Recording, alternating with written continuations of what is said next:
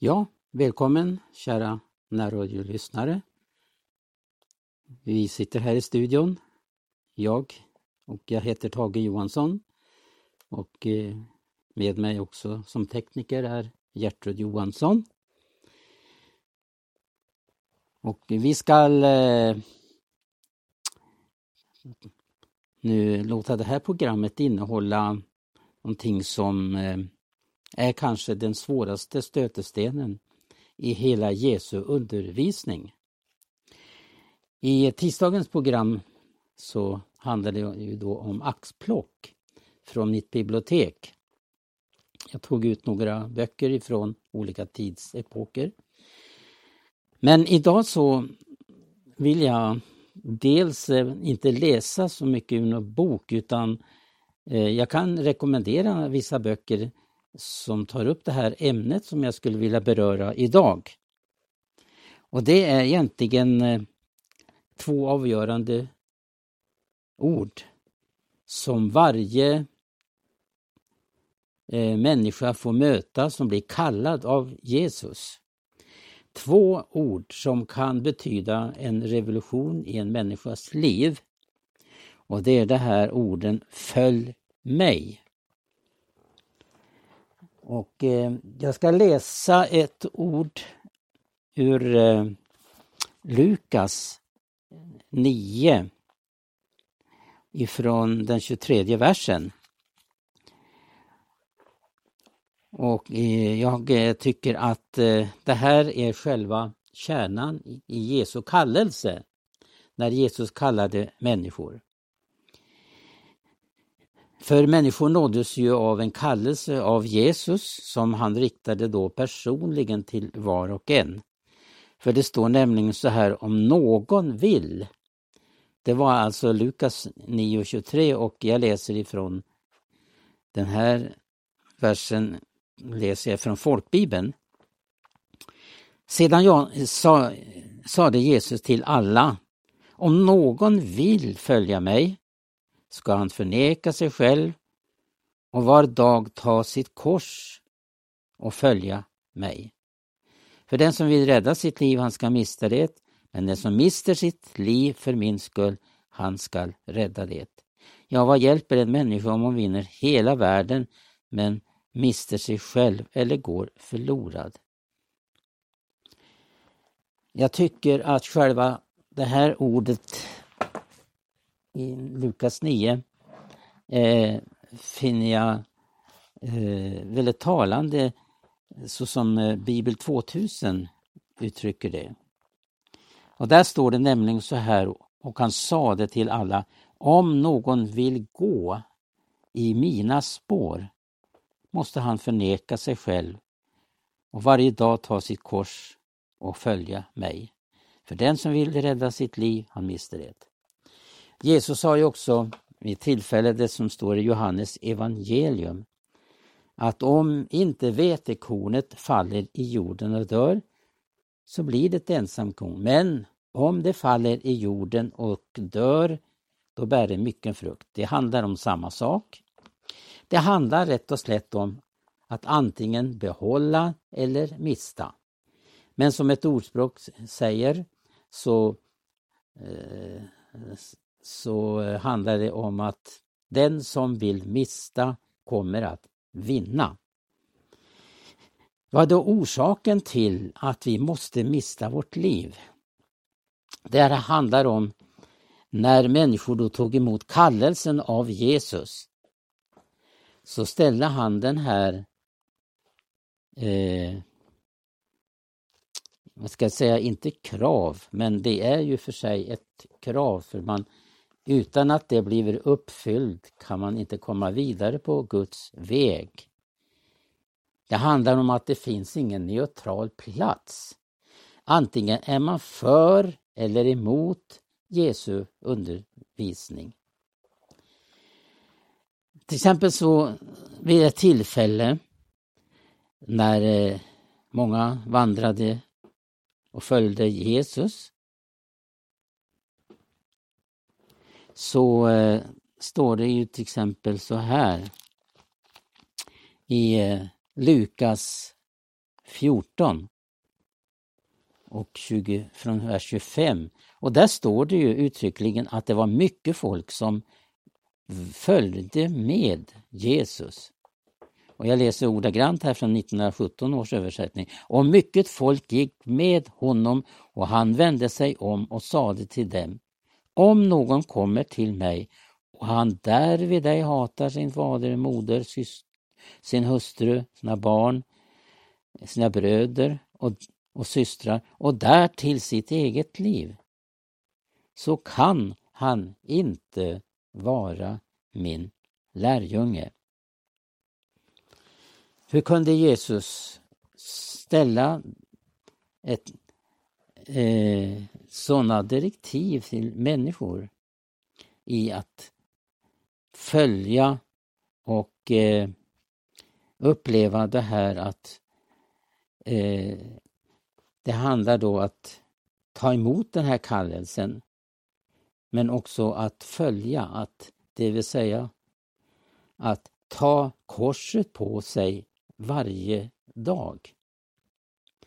Man måste förstå det här genom att det finns två sidor av korset. Den objektiva och den subjektiva sidan. Den objektiva är ju att det var nödvändigt för Jesus att eh, få gå uppoffringens väg till korset för att det skulle bli möjligt för alla människor att kunna bli frälsta. För utan den försoningsgärning som Jesus utförde så skulle ingen ha kunnat blivit frälst.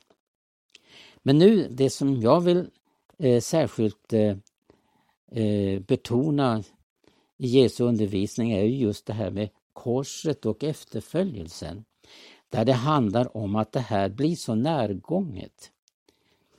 För det handlar ju inte bara om att ta emot Jesus till frälsning, man också måste ta emot Jesus i, i efterföljelse. Man måste ta sitt kors på sig och följa honom. Varför är det så personligt?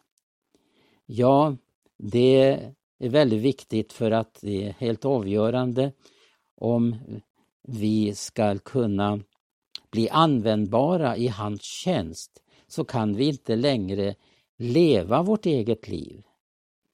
Vi kan inte diktera oss själva, låta vårt eget jag stå i centrum, dikteras av vårt eget jag, utan det måste bli så att vi får erfara att Jesus är Herre i våra liv. Den stora frågan är för oss var och en, är Jesus Herre i ditt och mitt liv? Är det Jesus som har kommandot? Är det han som vi följer?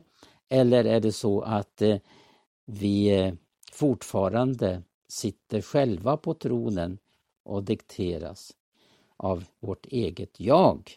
För att det är helt uppenbart att i Jesu efterföljelsen måste man mista sitt eget jag. Det ligger verkligen mycket i det här då Jesus säger att när han kallade människor då och eh, när vi ser på ett annat bibelställe i eh, Lukas 14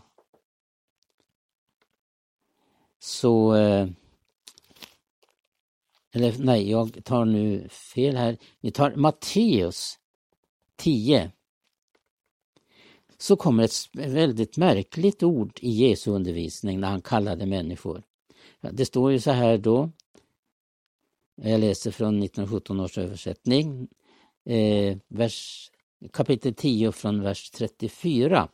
I skall inte mena att jag har kommit för att sända frid på jorden. Jag har icke kommit för att sända frid utan svärd.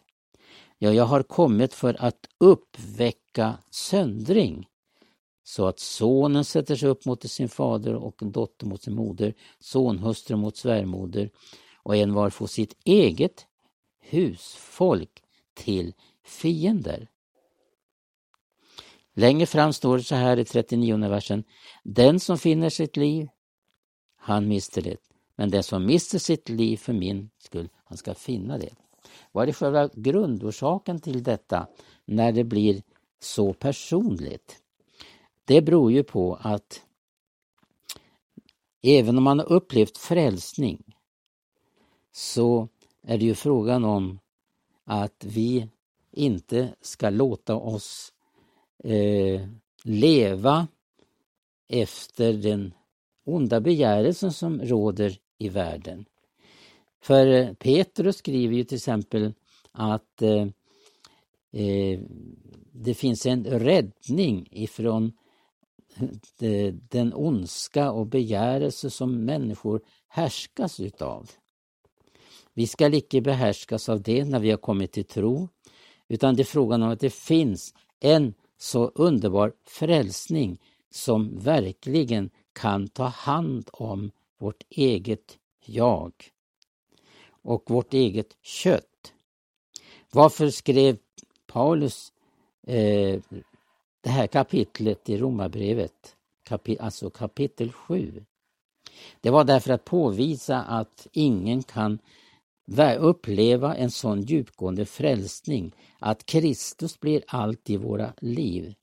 Förrän vi själv upptäcker vårt tillkortakommande och att det här att uppleva Kristus livet, att han blir vårt liv. Att vi kan säga som Paulus säger i, i Apostlagärningarna att, eh, att eh, jag för min del vill icke veta av något annat än Kristus. Att eh, det är för hans skull som eh, eh jag har gått förlustig allsammans. Men det står så här i Apostlagärningarna 20, 24, så deklarerar Paulus här om sitt liv.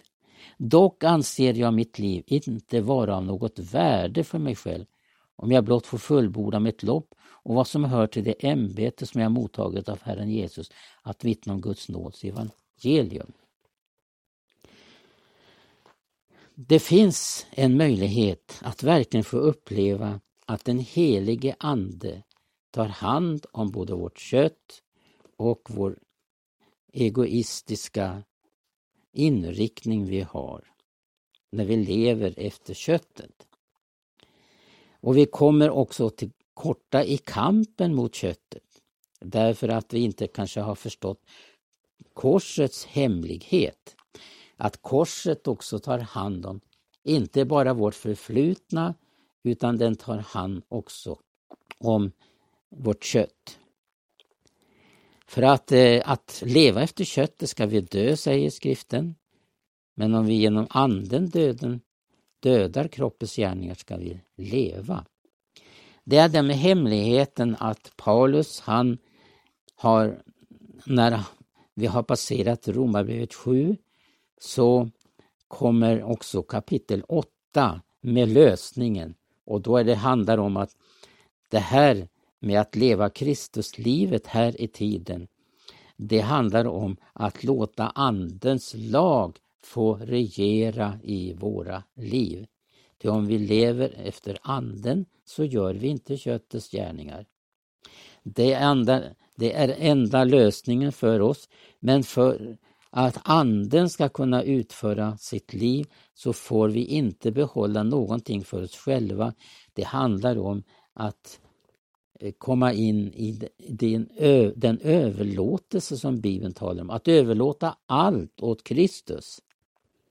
Att helt kapitulera. Och eh, vad innebar då detta då för människorna när Jesus säger att om någon vill följa mig så skall han ta sitt kors och, och, och eh, följa honom. Det är ju någonting som ligger i människans egen hand att välja vad hon vill.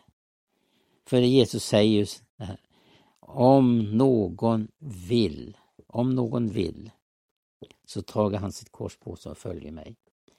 Att taga korset på, det är att eh, vi inte längre eh, har någon förankring i det som vårt kött och vad denna världen eh, lever efter. Hela världen lever efter den onda begärelsen som jag nyss citerade som vad Petrus skriver.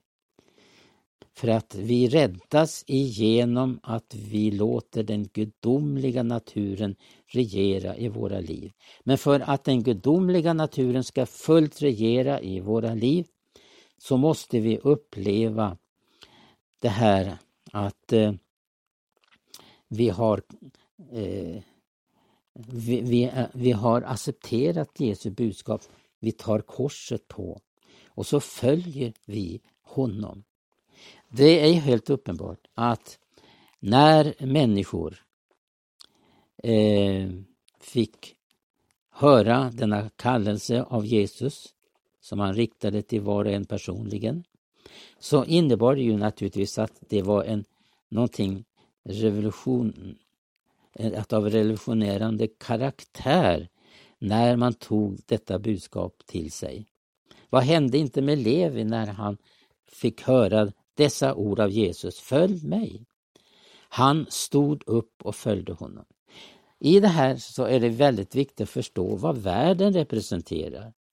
Och att eh, förstå vad Jesus säger eh, när han undervisar lärjungarna om att eh, jag har tagit er ut ur världen. Och ni skall inte förvånas över att världen hatar eder. Hon har hatat, hon hatat mig för, före eder. Men ni kan också få dela detta som jag har fått delat och jag delar, sa Jesus under sin vandring med lärjungarna. Men han påminner, jag har tagit er ut ur världen och ni tillhör inte världen längre. Världen dikteras inte av det gudomliga livet. Nej, Hela världen är i djävulens våld och den som vill vara världens vän, han blir Guds ovän. Det är oerhört att tänka sig detta att när människan ställs inför kallelsen att det finns inget neutralt område att leva i. Antingen är vi för eller emot hans kallelse, hans ord. Men det som tog Jesu ord, det som hade mod att eh, göra det. Därför att det som det står i sången, har du mod att följa Jesus? Ja, det är verkligen någonting som eh, var och en ställs inför. Har du mod att följa Jesus? Att gå korsets väg? Men jag kan inte nog understryka detta att, att eh, lösningen ligger inte vad vi förmår utan det handlar om att ta vara på Guds ords undervisning om hur vi lever under Andens lag. Ära vare Gud. Andens lag är starkare än synden och dödens lag. Och vi har fått detta erbjudande av Gud att leva i den helige Ande och den helige Andes kraft. Den heliga Ande är given såsom gåva till oss och den vill hjälpa oss på alla områden att leva Kristuslivet. Den heliga Ande vill leda oss i små, små detaljer i vårt vardagsliv så kan vi få uppleva Andens ledning och vi behöver Andens ledning för annars tilltrasslar vi det för oss och det blir svårigheter på vår väg. Det, det, det som är så stort är just detta att vi får uppleva hur den heliga Ande hjälper oss på alla livets områden. Den leder oss, den uppenbaras för, för oss, den varnar oss och den vill hela tiden vara den som eh, vi eh, söker hjälp genom. Det är inte förutan att i den svenska bibeln, i alla fall 1917 till exempel, står att han, anden kallas för hjälparen. Den står till vårt förfogande. Den helige Andes kraft. Men också tänk på detta, vad korsets kraft innebär. Att allt är uppburet på korset. Och som jag sa också så ska vi se på detta att det handlar inte bara om det objektiva utan subjektiva. Det betyder också vad korset betyder för oss personligen. Att följa korsets väg. Tänk att det var så illa ställt så Paulus säger att han skriver till Filippen att han säger under tårar, många vandrar såsom fiender till Kristi kors. Det handlar om att, att förstå korsets hemlighet och förstå kraften utav korset. Korset är en kraft för oss. Och kors, talet om korset är ju en dårskap för de som går förlorade, men det är en Guds kraft för oss som blir frälsta. Och står det inte så här i Galaterbrevet att Paulus säger det att det, det enda han har att berömma sig, det är av korset. Ja, det står ju så här, Galaterbrevet 6 och 14.